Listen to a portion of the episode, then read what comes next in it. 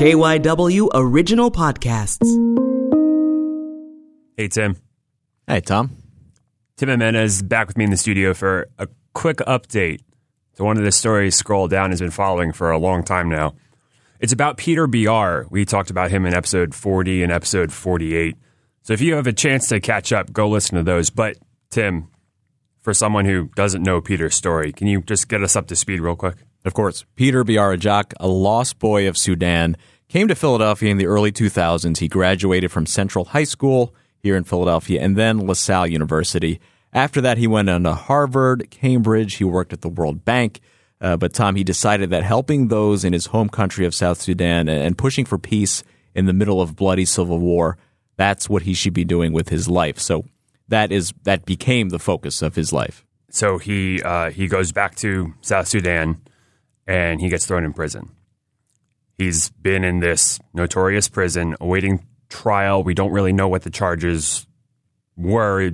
Information was very sketchy when there was any information. And then earlier this week, we got some news. Yeah, we did.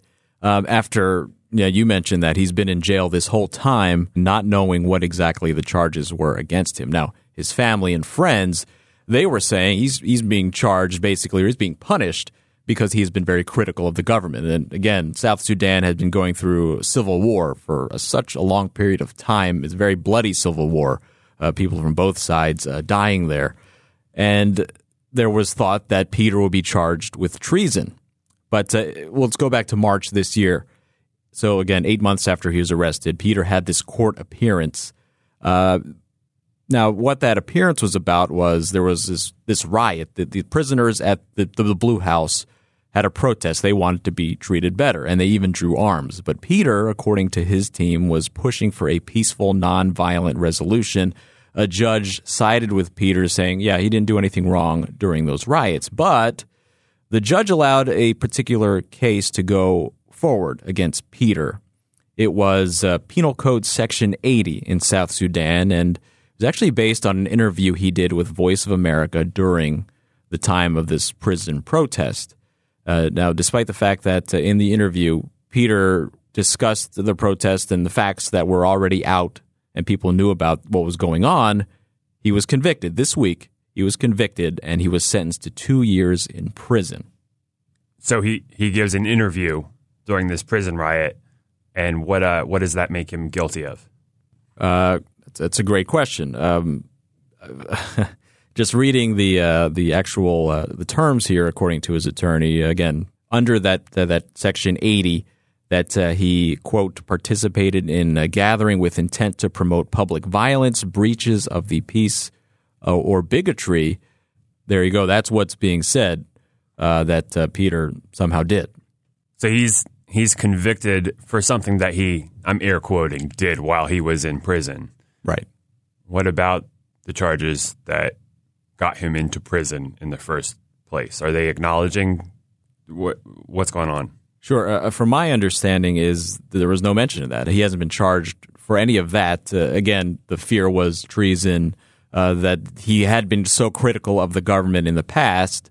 Uh, but what these particular charges are, actually, this particular charge has to do with this radio interview that he did, and this is according to his lawyer, uh, Jared Genser and uh, his his team and his family and friends. So um, I guess this is something that they weren't anticipating. Definitely his friends here, maybe more on the legal side, they could have been, but his friends here were not anticipating something like this uh, popping up. Again, he didn't do anything wrong, and he actually tried to to diffuse the situation in the prison, and even uh, and this is something the judge even acknowledged that he was trying to tell the prisoners to not be violent and drop the gun, drop the guns.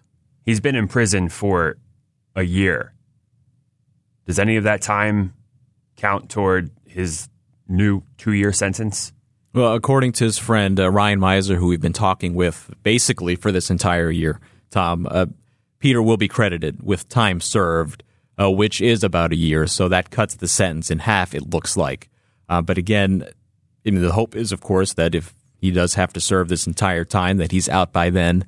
But uh, Jared Genser, his attorney, who was uh, tried to get a, a, a peace activists out of jail, all kinds of peace, peace activists throughout the years, the hope is that uh, his work and the work of his other attorneys would, would get him out earlier, of course. He's filing with the United Nations saying that Peter, this entire time, has been unjustly prosecuted and, and in jail without being charged this entire time. So the hope is that an organization like the UN, which has been vocal about this, that Peter should not be in jail, can maybe do something and put some pressure uh, on the uh, South Sudanese government to let Peter go.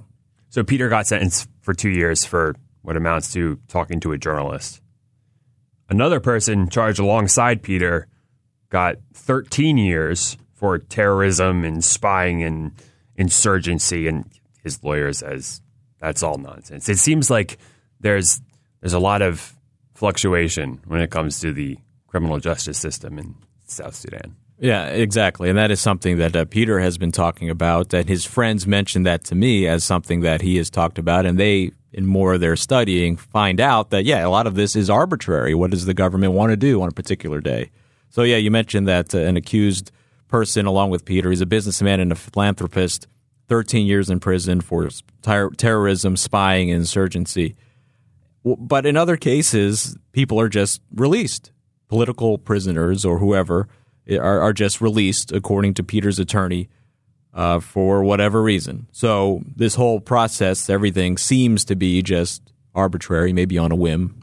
And that is also part of the argument that, that Peter's attorney is trying to make here is that you know there's no real what's right, what's wrong. I don't know. It's important to note that Peter and a lot of these people who are in jail are political prisoners. They are in prison because they are saying things that the government does not want them to say. Sure, and and the government has maintained that there are no political prisoners in South Sudan, and as we've seen, as we've been covering Peter and and, and just learning about the whole situation, you've had this whole civil war.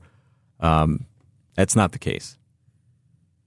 All right, Tim. Thanks for coming back. This is this is a case that obviously both of us care a whole lot about. So we'll we'll keep following Peter Biar. and we'll let everybody know if uh, something else happens with this case. Thanks for coming back, Tim. Thank you, Tom. All right, that's it. Thanks, everyone. There's a new episode coming out Monday, so I'll talk to you then.